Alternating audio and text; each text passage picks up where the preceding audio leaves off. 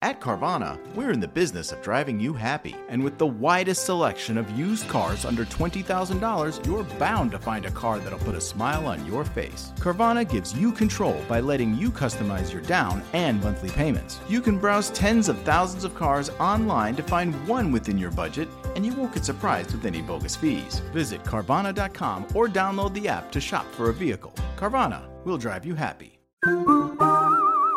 Availability may vary by market. Ah! twenty-five hundred feet!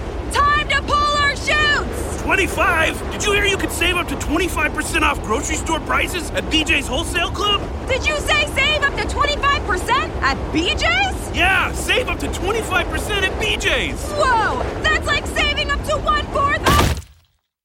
Ugh. That's gonna leave a mark. B J's. Absurdly simple savings. Shop today. Not a member? Go to b j's dot com slash simple savings. Coda fieramente levata, che comparso Dio sa di dove, correva con trotto preoccupato davanti alle file dei soldati.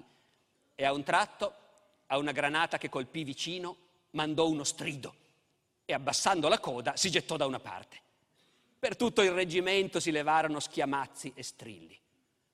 Ma distrazioni di questo genere duravano qualche minuto e gli uomini da più di otto ore stavano lì senza mangiare e senza far nulla, sotto l'incubo incessante della morte, e i visi pallidi e accigliati diventavano sempre più pallidi e accigliati. Il principe Andrei, al pari di tutti gli uomini del suo reggimento, accigliato e pallido, passeggiava in su e giù per il prato che costeggiava il campo di Avena, da un limite all'altro, con le mani dietro la schiena e il capo basso. Non c'era nulla da fare e nessun ordine da dare. Tutto si faceva da sé. I morti erano trascinati dietro lo schieramento, i feriti erano tolti via. Le file si riformavano. Capite cosa vuol dire l'addestramento? Questo è l'addestramento. A quegli uomini hanno insegnato: voi non dovete pensare, dovete solo obbedire. Vi hanno detto di star lì, state lì. E loro stanno lì. La scommessa di Napoleone è che al momento giusto, quando avranno subito una quantità sufficiente di perdite, perché anche lì, nonostante sembri incredibile, ammazzarli tutti è impossibile. Ti finiscono le palle di cannone a un certo punto. Ma la scommessa sta nel fatto che quando avranno subito abbastanza perdite e io vado dentro con i miei, scapperanno.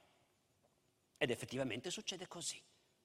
Le battaglie di Napoleone si combattono ammazzando, storpiando, ferendo una minoranza dei nemici abbastanza grossa da far sì che gli altri decidano che è meglio scappare. Bene, naturalmente però la guerra non è soltanto il combattimento, anzi ci mancherebbe. Il combattimento è la cosa più spettacolare, è la cosa da cui siamo più affascinati nel modo perverso in cui ci affascina la storia della guerra. Ma la guerra non è quello. La guerra sono le lunghe marce, interminabili, le soste, i giorni e giorni e giorni in cui non si fa niente, non succede niente. Quella è la vera vita dei soldati e Tolstoj la conosce e la racconta. La marcia. Sembra niente la marcia. venticinque chilometri al giorno. È una fatica bestiale che in, lentamente logora e distrugge gli eserciti. Eppure è necessaria. Marciare veloci è una delle chiavi per la vittoria. Napoleone vince anche perché studia bene le strade, coordina bene i movimenti, fa marciare veloci i suoi uomini, perché tutto sta nell'arrivare in tanti addosso al nemico, più di quelli che hanno loro in quel punto, in quel momento. I soldati di Napoleone dicono: l'imperatore non vince mica le battaglie con i nostri fucili, vince le battaglie con i nostri piedi. Ed è vero. Ogni marcia lascia indietro qualcuno. Ogni giorno di marcia c'è uno che si fa male, uno che ha le bolle ai piedi, si ferma, uno che gli si rompono le scarpe. Il generale lo sa, deve stare attento. Quando c'è bisogno di andare proprio veloci, perché se arriviamo fin là domani mattina probabilmente vinceremo la battaglia. E però ragazzi, bisogna farne cinquanta di chilometri stanotte e non venticinque, glielo puoi chiedere. Devi sapere che un cinque dieci per cento li perdi in quella notte di marcia, che si fermano con le scarpe rotte e senza fiato e decidono di non andare avanti. Sei tu che decidi se ne vale la pena, tu il comandante. Le marce sono distruttive e c'è una scena che non vi leggo ma vi racconto, eh, sempre nella campagna di Austerlitz, prima della sconfitta. L'esercito russo è arrivato in Austria, si è ricongiunto con gli alleati. Il generale Kutuzov, comandante in capo dei russi, sa bene che le truppe sono logore, stanche. Vuole farlo vedere agli alleati, che i suoi sono messi male, che bisogna stare attenti, bisogna lasciarli riposare. Perciò dice: domani mattina porterò il generale austriaco a passare in rassegna un nostro reggimento che è appena arrivato. E alla sera arriva al reggimento l'ordine: domani mattina rivista, viene il generale comandante in capo.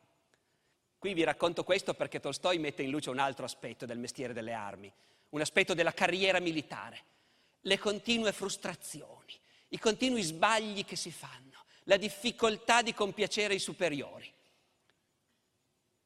Il comandante del reggimento, appena arrivato, semidistrutto dalla marcia, viene a sapere che domani mattina viene il comandante in capo a passarci in rassegna.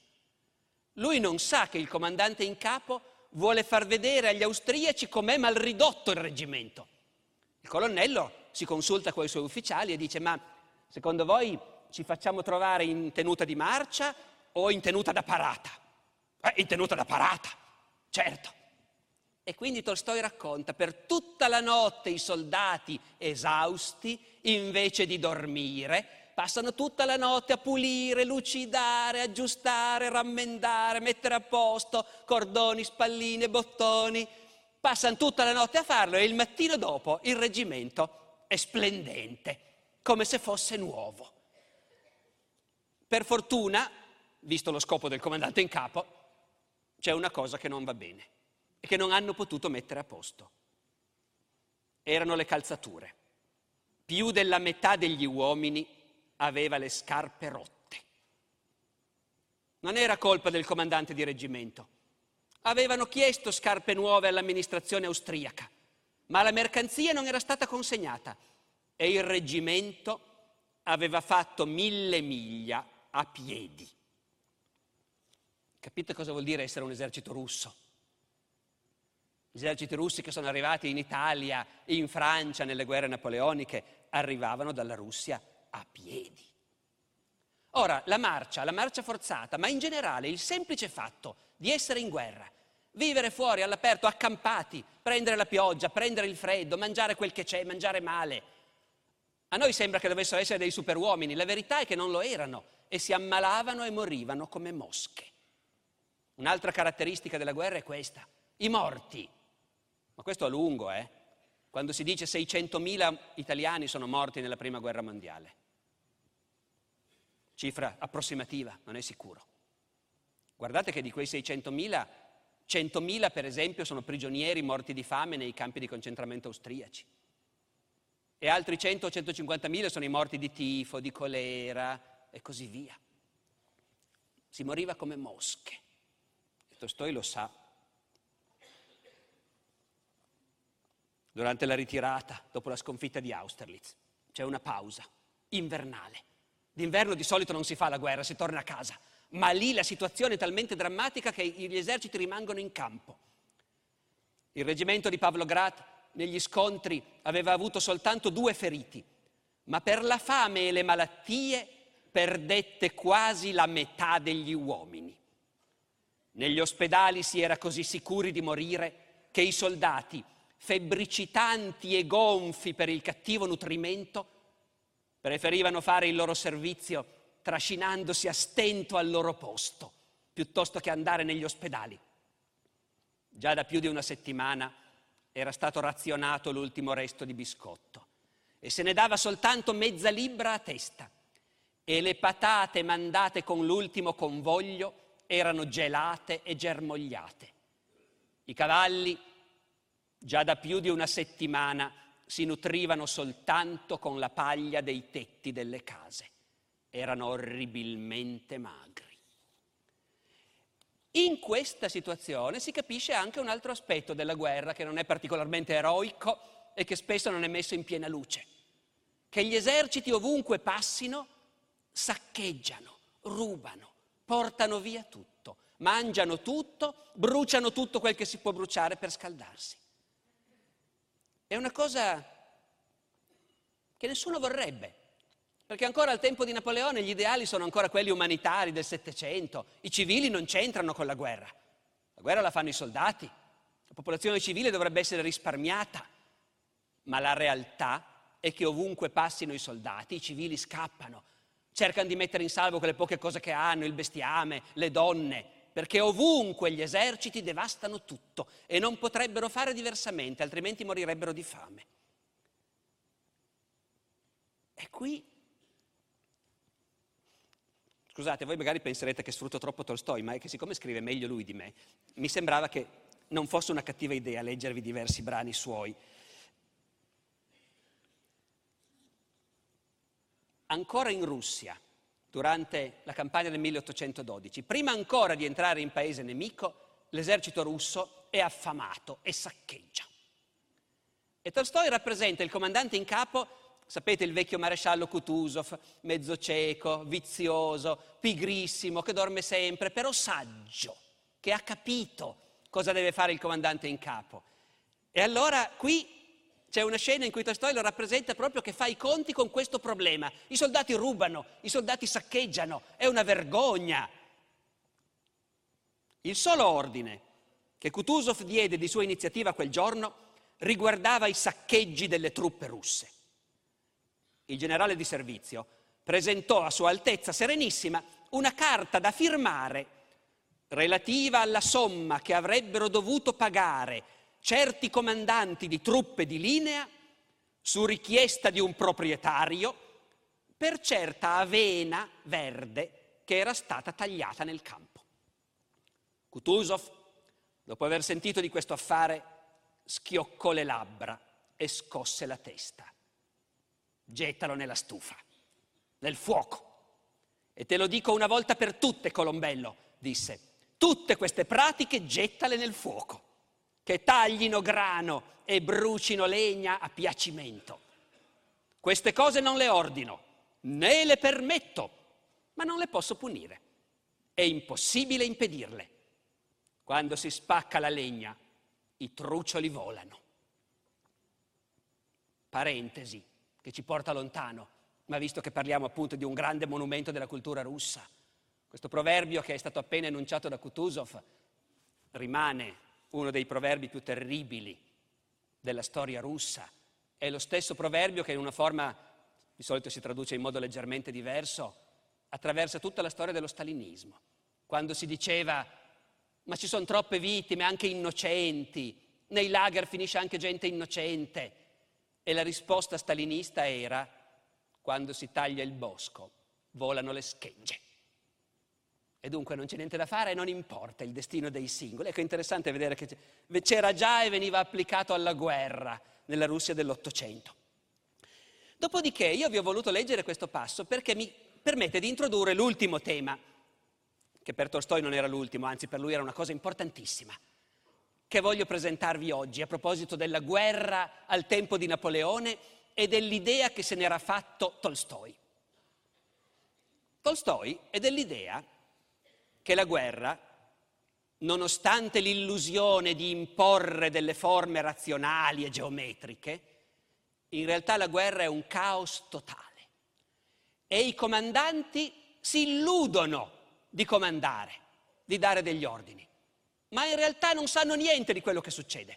E tutto quello che succede succede da sé, appunto per le reazioni psicologiche delle masse. È una teoria che Tolstoj porta all'estremo e nella forma estrema in cui lo dice lui, francamente è un po' difficile crederci. Per capirci, Tolstoj dice Napoleone ha invaso la Russia, ma non è mica vero.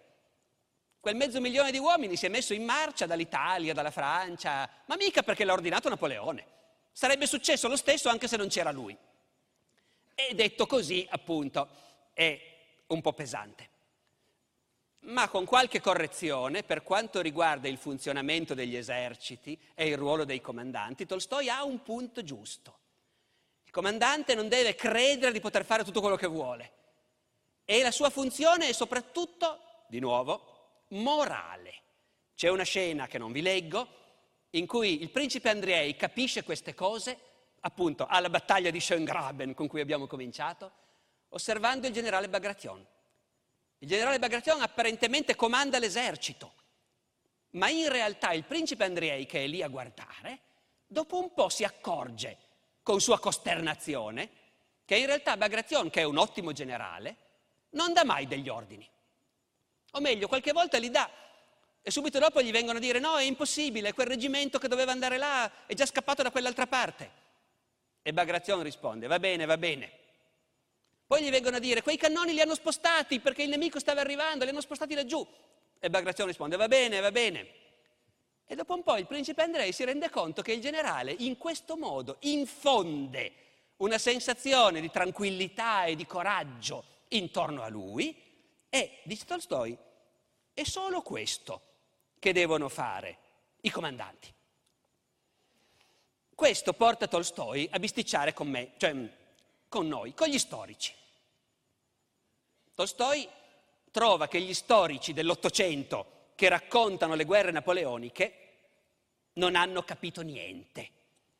E non hanno capito niente perché vivono in questa ingenua illusione che le guerre sono i generali che le dirigono. E che le cose succedono perché quel generale ha voluto fare questa cosa e poi ha ordinato quell'altra. Tolstoj dice, ma non è così. Ma nessuno capisce niente di quello che succede. I bravi generali sono quelli come Kutuzov, che appunto, o come Bagration, che lasciano succedere le cose e cercano di infondere fiducia.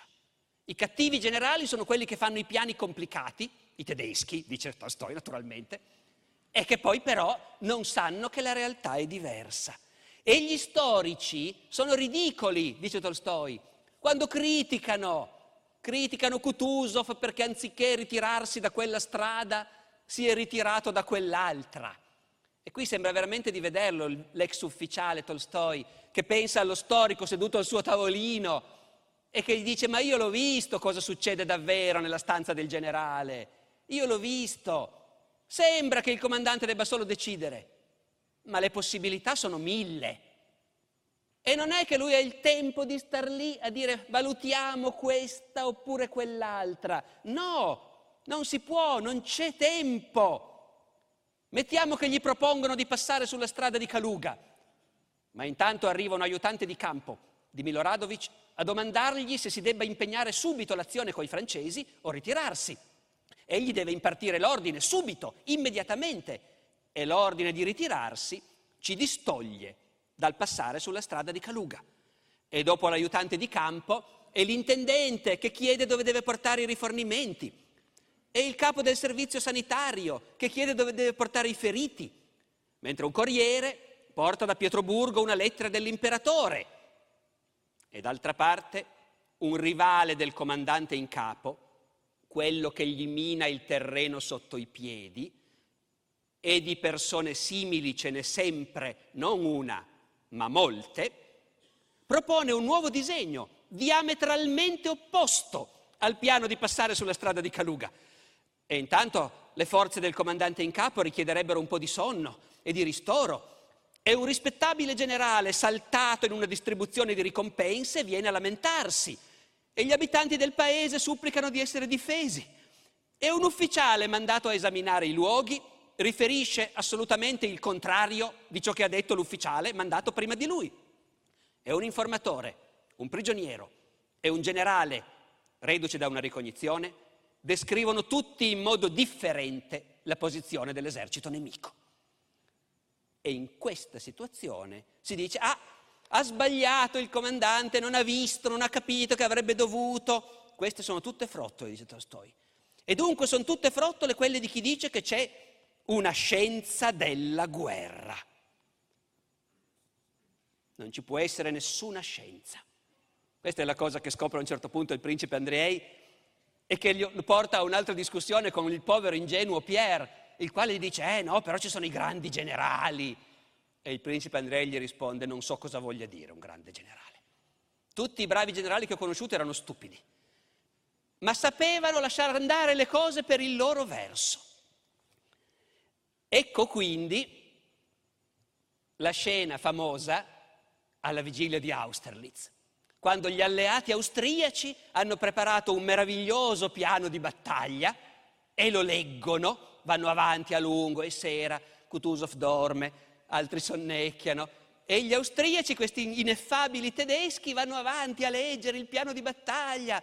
Tolstoj poi è di una cattiveria estrema e bara, anzi, lo mette in tedesco nel romanzo, il piano di battaglia. Per cui, die erste Kolonne marschiert, die zweite Kolonne marschiert. E, e questi tedeschi, poveretti, ci fanno appunto questa figura catastrofica. Naturalmente ad Austerlitz saranno sbaragliati. Su questo però ha ragione Tolstoj.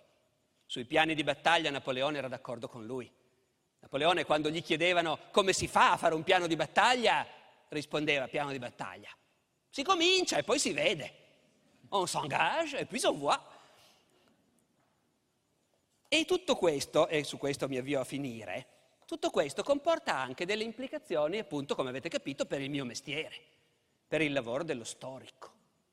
Lo storico sbaglia se crede che si possano descrivere gli avvenimenti militari in base a una razionalità, dice Tolstoj. Non c'è niente del genere. Ah, e poi c'è anche un'altra cosa, anche questo è un dettaglio che lui ha colto e che descrive molto bene.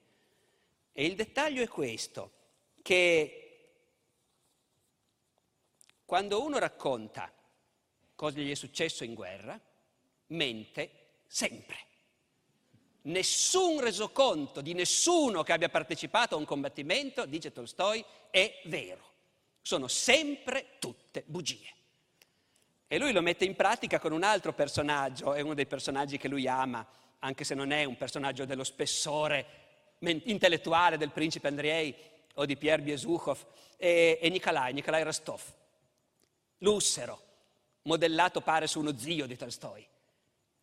Nikolai Rostov, da giovane ussero, partecipa alla sua prima battaglia e poi va a raccontare, è sempre la battaglia di Schengraben con cui abbiamo cominciato.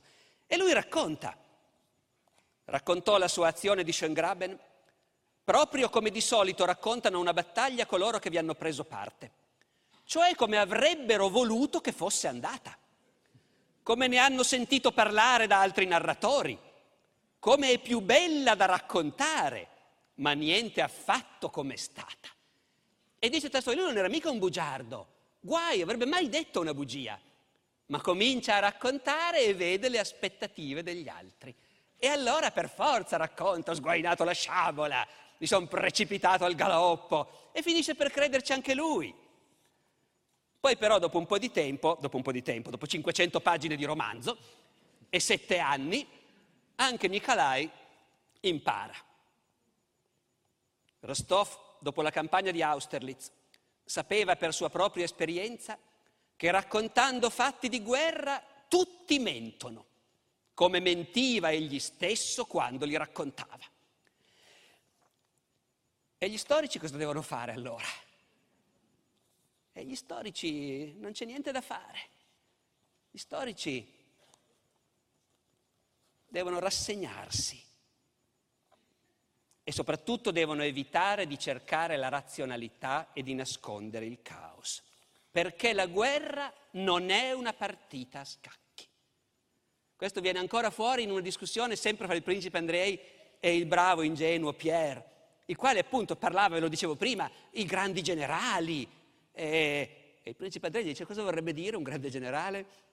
E Pierre dice, ma sì, colui che prevede tutti i casi, Eh, colui che indovina i pensieri dell'avversario. Ma questo è impossibile, disse il principe Andrei, come se la questione fosse risolta da un pezzo.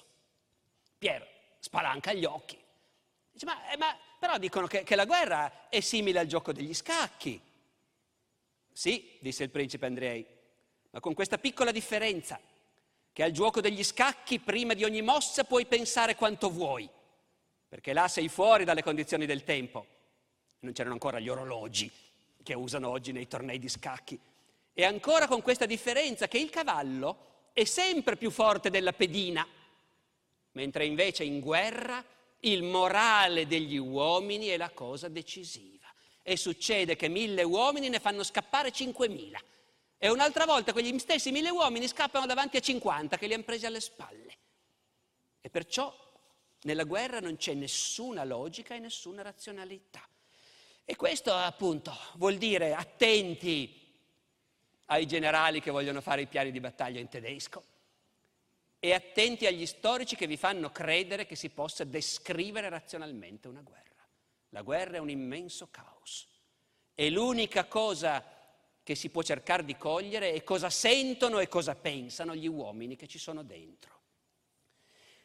E io qui vorrei, chiudo, però vi rubo ancora, vi rubo ancora tre minuti perché voglio chiudere con una lettura anche qui, che ci riporta al punto di partenza, al, ai sentimenti dei soldati, alla mentalità, perché Tolstoj è bravissimo a prendere in giro eh, appunto i teorici tedeschi, ma è bravissimo anche a entrare nella mentalità dei contadini russi e a immaginare che cosa si dicono la sera i soldati intorno al fuoco.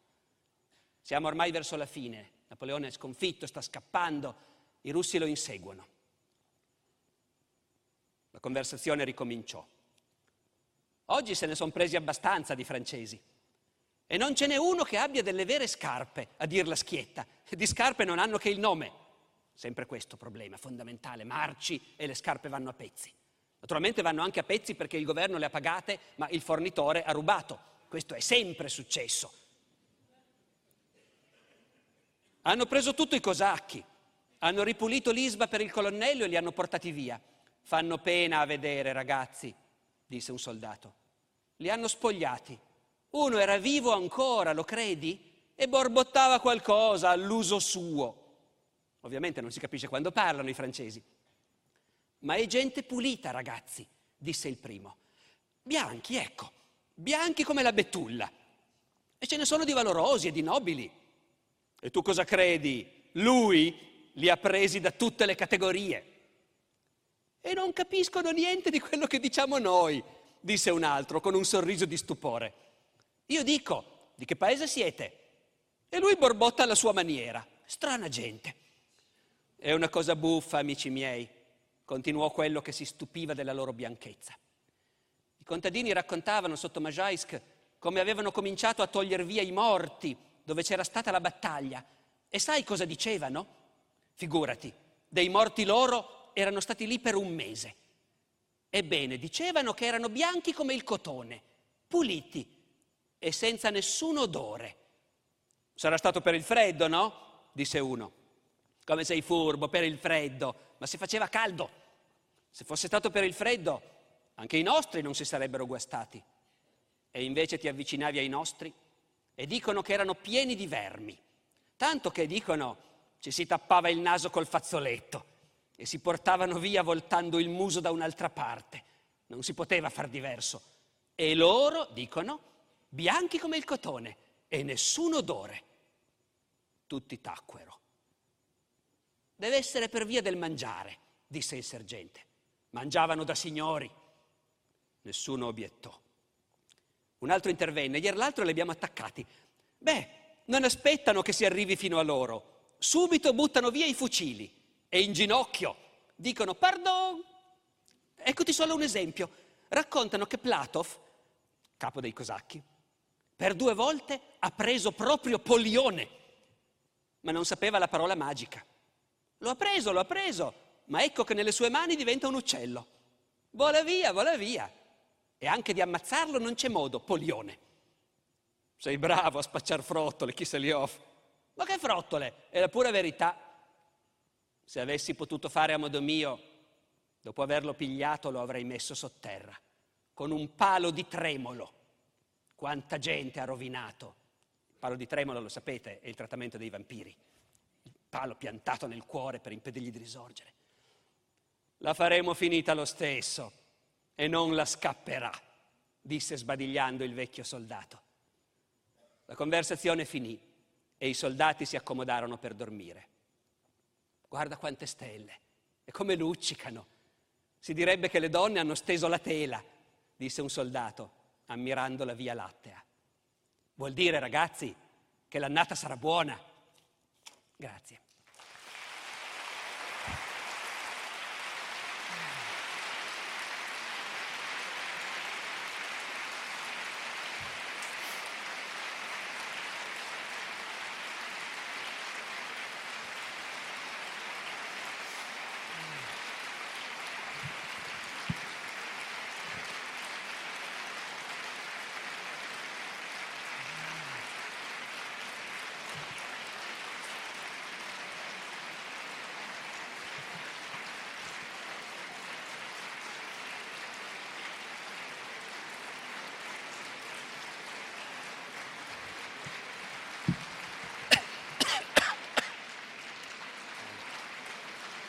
Bene, grazie.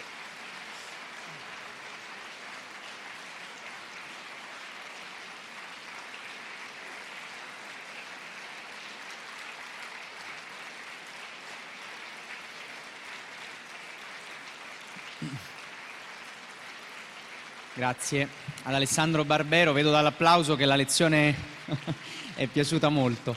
Abbiamo, se accendiamo le luci in sala, abbiamo qualche minuto per qualche curiosità. Volevo, ovviamente i libri di Barbero sul tema dell'arte, dell'arte della guerra sono molti, ne ricordo giusto un paio come indicazioni. Ce n'è uno del duemilatré che si chiama La guerra in Europa dal Rinascimento a Napoleone, ma il libro a cui alludeva parlando di Waterloo si chiama La battaglia, storia di Waterloo, mentre il suo ultimo libro eh, si sposta su un altro tema, è uscito da pochissimo, si chiama Le parole del Papa da Gregorio settimo a Francesco. Voglio anche ricordarvi, visto che è andata in onda di recente eh, su Rai Storia la lezione che avevamo fatto l'anno scorso su Belli, eh, che anche queste lezioni sono riprese da, da Rai Storia, eh, che è qui appunto in sala e che ringraziamo, andranno in onda ovviamente eh, quando sarà completato poi eh, l'intero ciclo, quindi nei prossimi mesi. Eh, su Rai Storia. Adesso eh, se fate cenno possiamo raccogliere qualche curiosità e venite raggiunti da un sì, microfono. Naturalmente io mi scuso, abbiamo fatto molto tardi, eh, quindi insomma non tardissimo, capisco però, benissimo chi va a casa a questo qualche punto. Ma se qualcuno ha delle curiosità. Prego. Grazie, sì. Eh, lei ha narrato anche, sono qua, lei ha narrato anche Waterloo. Eh, quale, dal punto di vista tecnico, Eh, qual è stato l'errore più grave? È stato di Napoleone che ha, cioè dell'artiglieria che ha sparato su un terreno molle dove le palle non rimbalzavano, o è stato di Ney che è andato all'attacco troppo presto? Beh, ho piacere che anche lei come me non è d'accordo con Tolstoj sul fatto che è tutto un caos e non si può mai capire. In realtà un po' di sforzo di capire bisogna farlo, però credo che sarebbe uno sbaglio, e qui dobbiamo imparare qualcosa da Tolstoj, dire qual è il singolo errore decisivo. In un passo che non vi ho letto, per vostra fortuna ne avevo molti di più da leggere, ma poi in un passo che non vi ho letto, a un certo punto Tolstoj dice: ma l'errore decisivo, guardate che in ogni combattimento e in generale ogni giorno tutti i generali fanno un'infinità di errori e questi errori si sommano e si contrappongono fra loro, per cui eh, se uno esamina da vicino una battaglia specifica, Waterloo è perfetta, è durata un solo giorno, è un campo di battaglia ristretto, quattro chilometri per quattro, una concentrazione di morti in uno spazio così piccolo, pazzesca, peggio di Stalingrado o delle battaglie dell'Isonzo.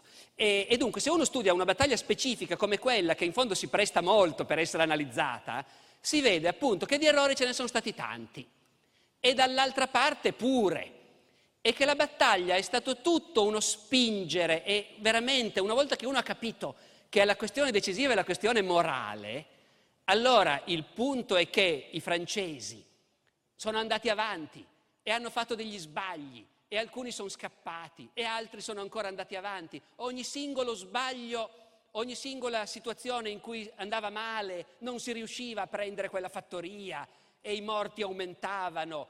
E complessivamente nell'esercito francese cresceva probabilmente la percentuale di quelli che dicevano però, ma non solo i soldati, lo stesso Napoleone al mattino dice abbiamo novanta probabilità su cento, e dopo il grosso disastro dell'attacco sull'ala destra che viene travolto dalla cavalleria inglese, Napoleone dice vabbè abbiamo ancora sessanta probabilità su cento, ed è così, e ogni soldato in cuor suo a un certo punto comincia a calcolare: ma ce la possiamo ancora fare oppure no?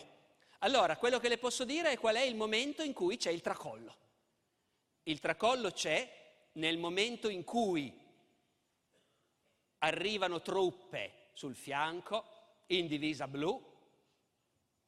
In divisa blu, quel che è sicuro è che non sono inglesi, è già una buona cosa. Però anche i prussiani sono in blu, da lontano non si capisce. E allora a un certo punto Napoleone dice vabbè, siccome anche noi stiamo aspettando rinforzi, forse sono i prussiani quelli, però anche noi stiamo aspettando rinforzi, il generale Grouchy che deve arrivare, diciamo ai soldati che è Grouchy che arriva. E così avranno, non aveva letto Tolstoj Napoleone, ma funziona proprio così, avranno lo slancio per andare dentro l'ultima volta. E se van dentro l'ultima volta sfondiamo. E passano gli ufficiali a gridare coraggio, coraggio, arriva Grouchy, la battaglia è vinta. e vanno dentro ancora una volta. Lì poi, se uno va a vedere la genealogia degli errori, Napoleone ha già impiegato troppe truppe per altre azioni, ha sprecato troppa della vecchia guardia, gliene è rimasta solo una piccola parte, quella piccola parte è insufficiente per sfondare, si ferma a quel punto in tutto l'esercito perché il campo di battaglia è piccolo. E abbiamo sentito Tolstoj, le voci corrono in un attimo, in un attimo in tutto l'esercito francese passa la voce, guarda che la vecchia guardia è stata fermata, anzi arretra. E quelli là non è Grouchy, sono i prussiani. In un istante un intero esercito decide di tornare a casa. E in realtà neanche nel panico, eh, perché si ritirano ordinatamente. Ma lì, Tolstoj non so quanto la conoscesse questa storia, magari la conosceva benissimo, non l'ho potuta raccontare perché lui parla di un'altra guerra. Però lì è proprio il teorema di Tolstoj. La sconfitta di Waterloo è l'esercito francese che si dice come un solo uomo, peccato. Sarebbe stato bello, ma quando non si può, non si può. Quindi torniamo a casa. La prova è che salvano tutte le loro bandiere, non perdono durante la ritirata neanche una bandiera, che è la prima cosa che gli altri vorrebbero prendere, perché è il simbolo della vittoria, hai sfasciato un reggimento quando gli hai preso la bandiera. No, ne catturano due in combattimento, ma durante la ritirata neanche uno. I francesi semplicemente tornano ordinatamente a casa. E, e dunque...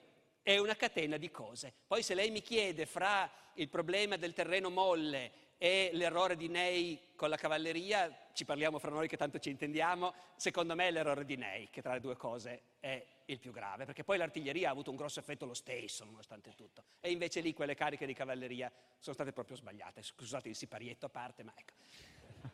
eh.